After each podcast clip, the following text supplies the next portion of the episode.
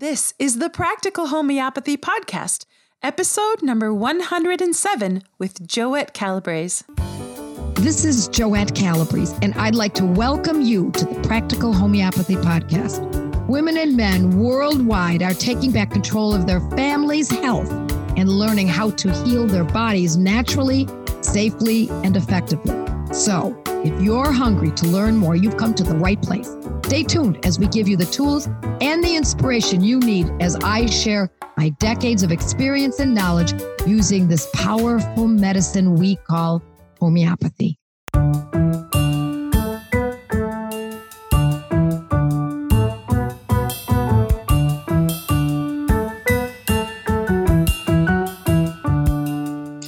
This is Kate, and I want to welcome you back to the Practical Homeopathy Podcast.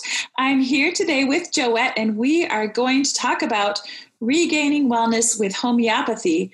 But how do we get started? And it's not what you might think. I feel like I say that often, Joette, that it's not what you might think.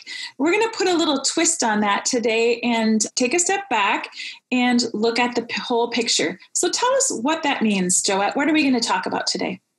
Well, the biggest picture that I would like to look at today is the side effects of supplements and vitamins and medications, of course, and how they reveal more than we think they do. And if we're paying attention, we can see aspects of our health diminishing as a result of them. And in fact, that might be the very thing that's standing in the way and, so to speak, blocking us from progressing in our healing. You bet. In homeopathy, we have a phrase called, there's an obstacle to cure. And I've seen it happen far too many times with medications, but I don't know that people think much about vitamins and certain supplements. Now, not all supplements, let me also say, that, you know, if the supplement is made up of 100%, honey, or made from some ground up dehydrated vegetables, we're not talking about that. I'm talking about supplements that have synthetics in them and ingredients that are difficult to pronounce. That's when I pull back and say, that's not such a good idea. So first, let me say that we can start with meds. There's no such thing as a conventional drug without side effects. Just because you become accustomed to it doesn't mean there are no side effects. And I'm going to say it again. There is no such thing as a conventional drug without side effects. There must be side effects. Otherwise, the drug will not act. Now, that sounds maybe like it's flying in the face of logic, but if you're using something that is of gross substance, meaning it's not diluted, such as homeopathy, and then succussed and diluted, etc., what remains in the original substance has to have a downside to its upside. It doesn't mean that conventional drugs don't have value. It just means you have to kind of weigh it out, because if you have surgery coming up, you're going to have perhaps general anesthesia. And I don't think I'd want surgery without general anesthesia, but there's a downside. The downside is you might have headaches, you might have long-term brain fog, nausea, neuropathy. There are many side effects that are associated with general anesthesia. But if you need that surgery, then you just have to accept it. And that's where I say, let's save those meds for those times, because you don't know what's forthcoming. You don't know if you're going to have an accident. You don't know if you're going to, fall off a cliff or get hit by a Zamboni. You don't know what's going to happen in your life. Fall off a horse like you did and break your arm in 2 places and et cetera, et cetera. You don't know when that's going to happen. And so you want to save, if you possibly can, the use of conventional drugs for those times in which they're truly needed. So what I find, however, is that folks use drugs and take them every day for chronic conditions, sometimes conditions that aren't even medical as far as I'm concerned, such as, high cholesterol. I'm sorry, I don't buy that high cholesterol is a disease. It's based on the lipid theory, and the key word here is theory. And so these statin drugs have caused, and from what I have read and what I have observed, and I observe it frequently, I have a very busy practice and a lot of students. And I will tell you that what I observe is that folks suffer from these statin drugs just to keep a cholesterol number down. And so how do they suffer? Well, for men, it ruins their ability in the bedroom. For women, it makes them goofy because we need the cholesterol that our bodies make and good food produces in our brain and in the reproductive organs. And also I find, not so much women, I find it in men, they get leg cramps and pains in their legs and weakness in their legs. And many times they end up in wheelchairs because they can't function. And if you check what they're taking on a day-to-day basis, you find out indeed often, not always, often they've been taking statin drugs for years. So when I take a case or when I teach folks how to take a case, I always urge them, and I remember myself, to look at the entire picture, the entire case, not just what do we do for this condition, what remedy do we use, and then we just use that remedy and that's all there is to it. No, we have to look at the drugs the person's taking because the drug might be the cause of the condition. And if that's the case, then a more prudent way to approach this is to halt the use of the drug. And when you say drug, Joette, I think there are times when people don't think of it as a drug, but it is indeed altering their chemistry. Maybe give us an example of that situation. Yeah, it's a good point, because some people don't think of taking a lozenge, for example, that has estrogen and progesterone in it. And they're thinking of it more as something that you just suck on a couple times a day. But it is designed to affect the estrogen and progesterone amounts in a woman's body. Or what about like that cream that you applied when you were younger? Yes. Yeah. Well, because it's applied to the skin years ago when that whole estrogen progesterone thing came out on the market.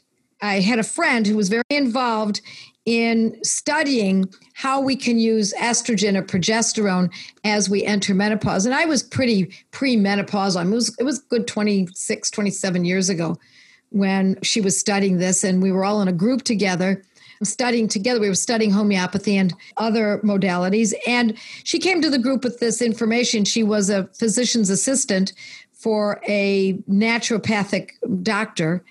And she was very excited about this breakthrough of using estrogen or progesterone. And it was touted as natural, perfectly natural. And so we all took tests. We took saliva tests, and it showed that, it was so long ago, to be honest, I don't remember exactly what it showed. But I believe, as I recall, it showed that I was too low in progesterone. So I ordered the cream through her, through the doctor, and it was supposed to be rubbed on the skin. So I did that. And I used it for, I think, 2 or 3 days, and I went into severe depression. Now, all of us have experienced depression from time to time, but no, this was different. This was, oh my gosh, I couldn't think, I couldn't do, I had a small child, I didn't make meals for 2 or 3 days, I didn't get dressed in the morning, I didn't eat, I had a rocking chair in my kitchen, and I sat in the rocking chair. And thankfully, my parents lived next door, and my mother came over and said, "What's going on?" And I said, "I don't know, Mom, something really strange. I want to die. I don't want to be here anymore. I just have to get out of here. I just have to get out of this state of being." And it came on pretty quickly, within 2 or 3 days. My mother said, "What? Did you take something? Did you eat something funny?" I said, "Well, I put this cream, this progesterone cream on my abdomen." And she said, "Get upstairs right now, go shower it off." My mother, who never went to college, was a very wise woman. She knew the answers to many things, as many women do who don't necessarily go to college. And so I went upstairs and I showered it off. And by the time I came downstairs, I felt improved. Now, I wasn't myself yet. I would say I improved maybe, I don't know, 20% or something like that. But there was improvement. And so I said, "Yes, I feel better." She said, "Okay, now wash your hands again. Let's wash, even though you just showered, let's wash your hands again." And I washed my hands in the sink, and I kept washing and washing and washing. And then a few hours later, she said, go back upstairs, wash it off again, take a shower, get a washcloth and really scrub it off. And so I did it again. And I came downstairs and there was an additional improvement. So the word is, it was natural. So what's natural progesterone? I mean, I don't even know what that is. Natural progesterone to me means that it's got progesterone qualities or it's progesterone. If it's progesterone or estrogen qualities, then you could say, okay, that's perhaps wild yam or those kinds of plants. But it's not actually the substance. It's not from a plant. It's synthetically derived. It's chemically made in a pharmaceutical industry's laboratory. So that's a lot different than natural, at least most people's understanding of natural. So back in the 70s, they were using progesterone, or was it estrogen? Now I can't remember which one it was. And they actually got it from pregnant mares.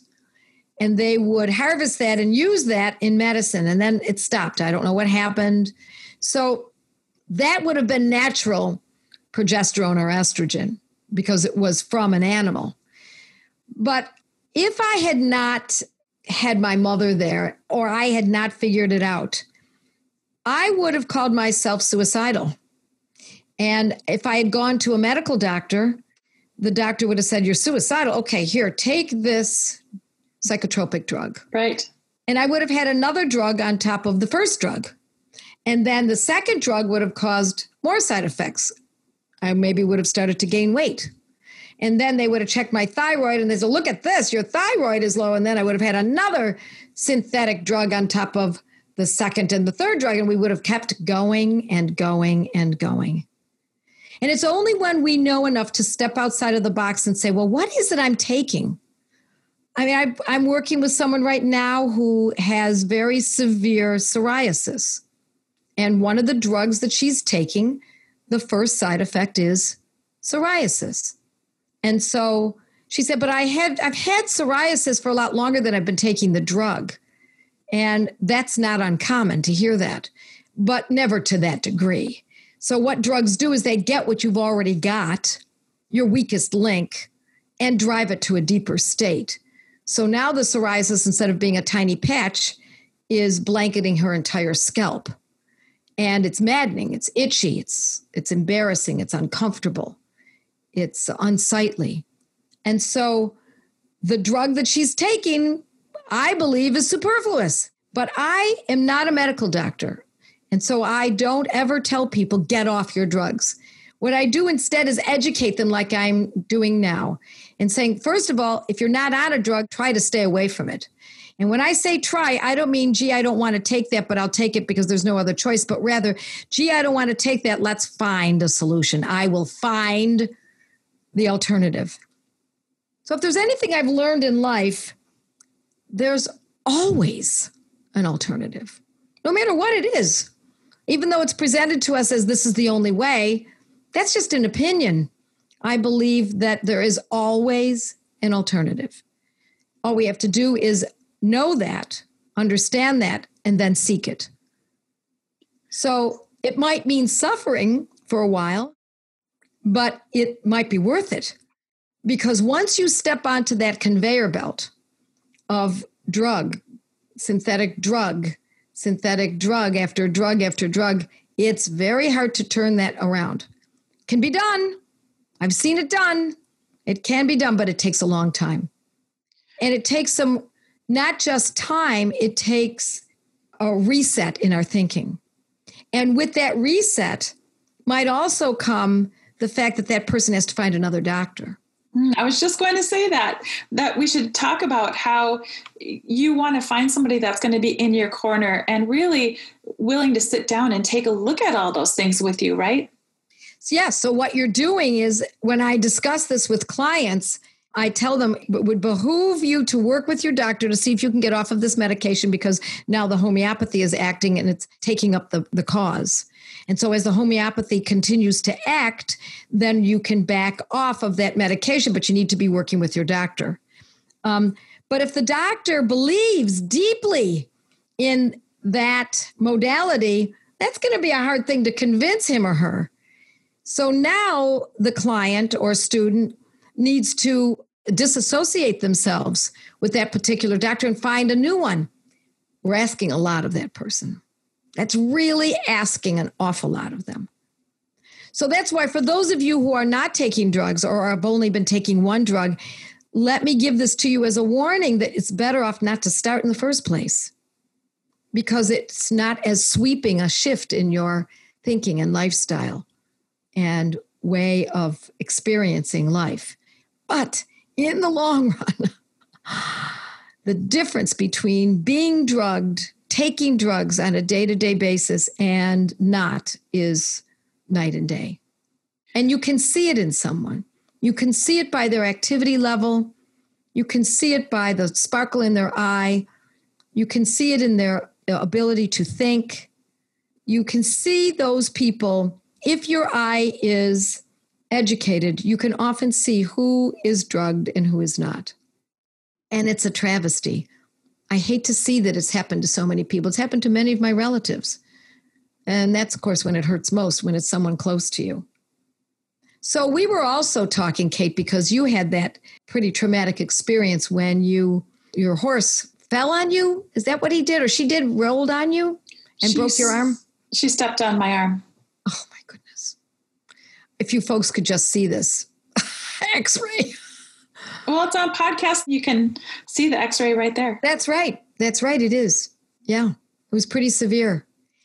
And then I mentioned to you, and you, practically simultaneously with you mentioning to me, that you need to have more than a doctor. You need to have a chiropractor, in my estimation. You need people in your court. And then the other person that I think is really valuable is to have a pharmacist on your team.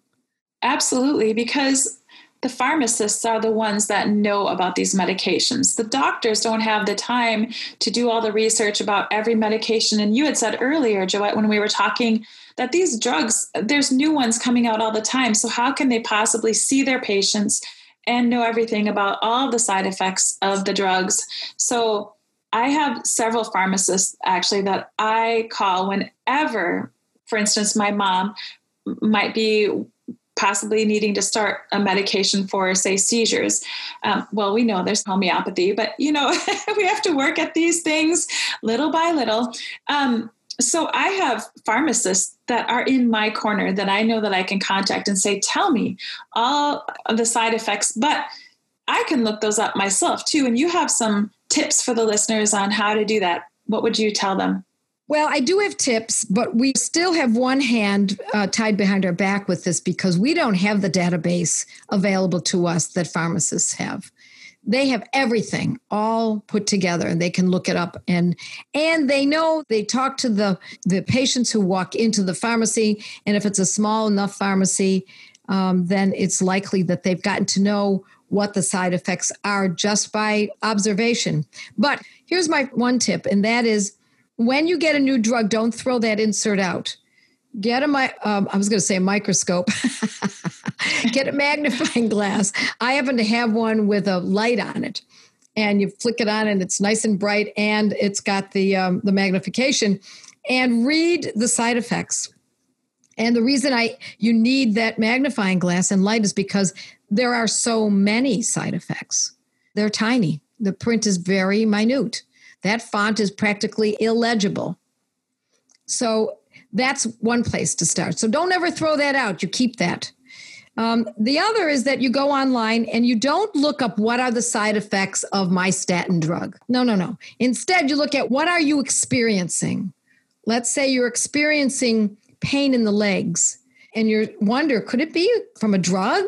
Or is this just because I'm getting old? Everyone thinks it's because they're getting old, but that's not necessarily so. So you look up online, leg pain or cramps in calves or tendon pain, etc., caused by statin drugs. Now, if you go to the first page, those first entries are going to be the pharmaceutical entries, and they have trolls who go through this and lead you to believe that that's what you're going to be looking up. And then when you get to the body of the article or the discussion, it has nothing to do with that title. So you're going to have to go to page 2, page 3, page 4, more likely page 4 or 5, and then start looking.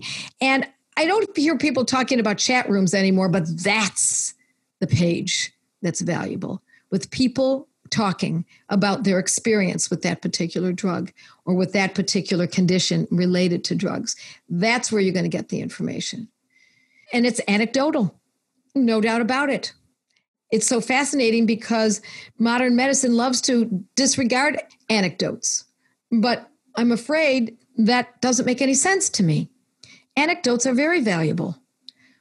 I mean, I know that if I put the key in my car and turn it, it starts it up. That's an anecdote. That tells me, oh my gosh, look, I'm going to be able to drive. Did I need a double-blind test to prove to me that by putting the key in my car, I'll be able to start it up and drive? Of course not. Life is all anecdotes. So are double-blind studies valuable? Of course they are, because that's what homeopathy is based on, is double-blind studies. That's what provings are. But on a day-to-day basis, if you're not willing to read up on the provings of each of these homeopathic medicines, but you use this drug or you use this homeopathic medicine, you see the results. After a while, if you can step outside of the box usually is your doctor knows best, and this is the drug for you, and off you go. That's the box we want you to step outside of. And instead, I want you to think, the doctor has prescribed this. What other alternative do I have? And how bad is this drug? Or if you're already taking the drug, I have this condition, and now it's time to find out whether or not it's actually a side effect of a drug that I've been taking. So you're looking under leg pain, leg cramps, pain in calves. You're looking for synonyms caused by, and then the name of your drug.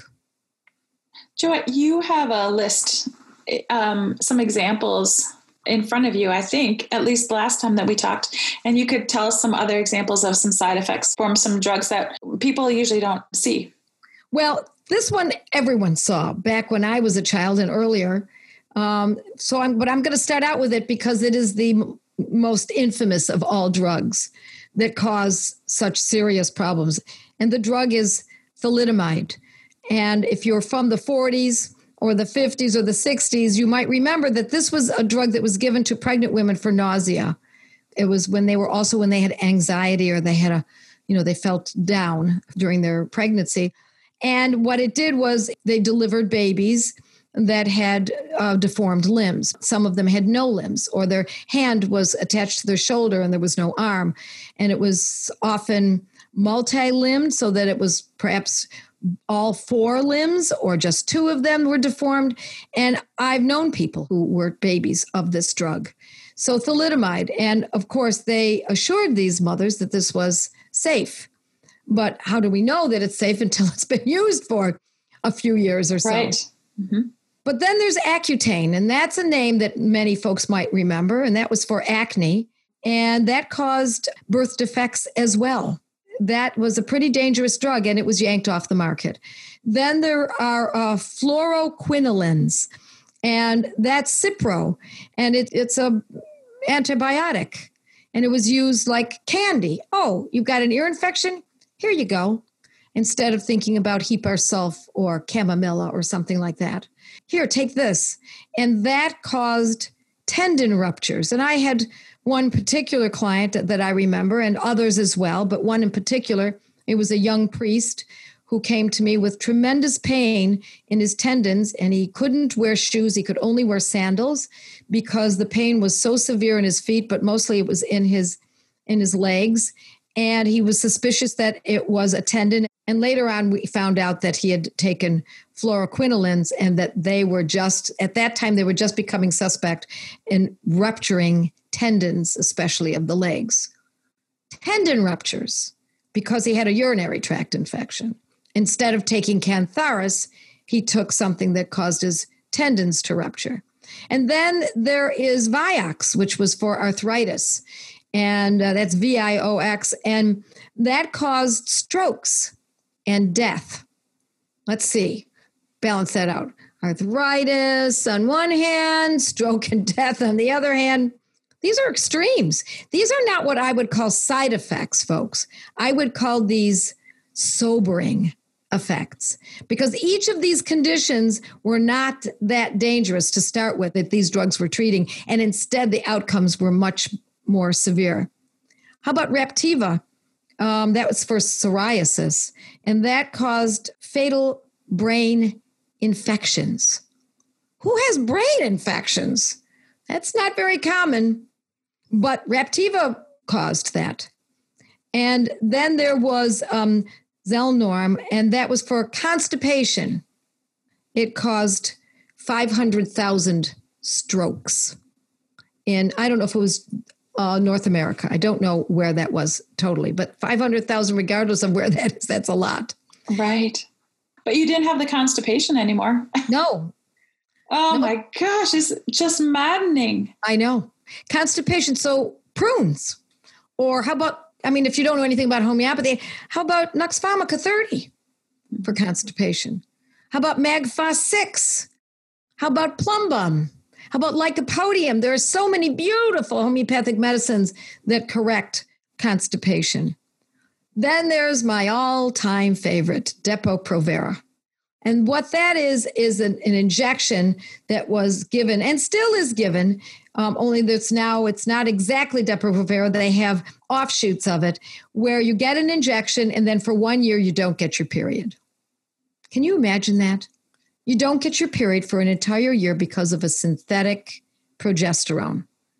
And it keeps you from getting pregnant. The one thing that women are really great at. I mean, men aren't any good at it. This is a woman's thing.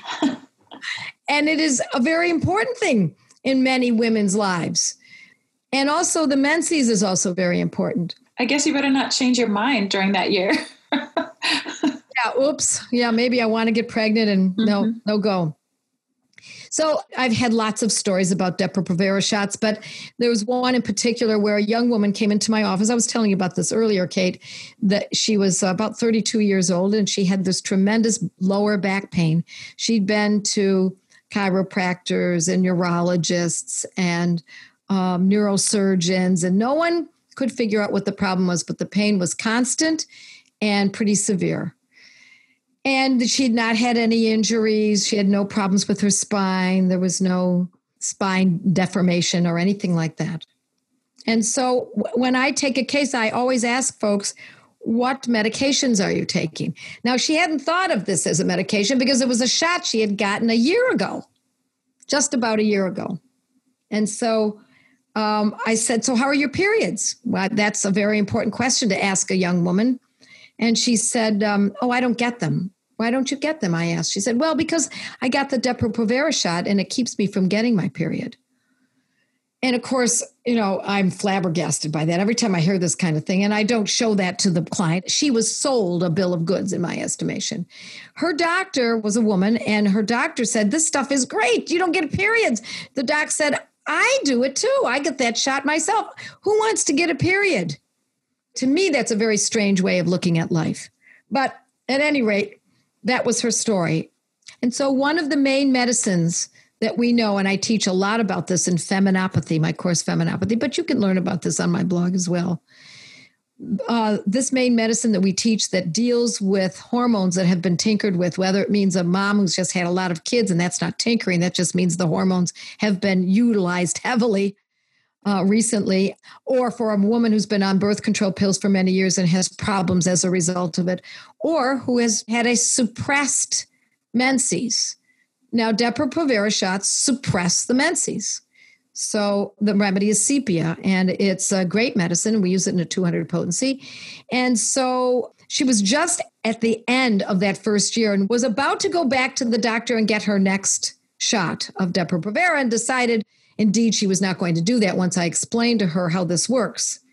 And so she didn't. And she started using sepia, and the backache was gone in very short order. As I recall, when I met with her in about 6 weeks, the pain was completely gone. So when we step outside of what Mother Nature has planned for us, when we tinker with the human body, we are playing with fire. We think we know more. You think you know Nemo, but you don't. I think we know more than what the human body knows, but the body has innate intelligence and it comes from our maker. There's no two ways about it as far as I'm concerned. So that's another example of it. But I can give you a lot more. We won't go too far with them, but I will tell you this. This is one that is more common. Not everyone gets Depo-Provera shots. Thankfully, they're not even used that often so much anymore. But Tylenol. How about Tylenol and ibuprofen? Tylenol, folks don't know this already. It's been published many, many times, and you should always know whatever you're putting in your mouth on a day-to-day basis, what it causes. Tylenol causes liver damage. And haven't we eaten or taken enough toxins in our lives to maybe want to protect our liver? It's very important that we do that. The very same people who will only buy organic because they don't want the toxins often are the ones who will take Tylenol if they have a headache.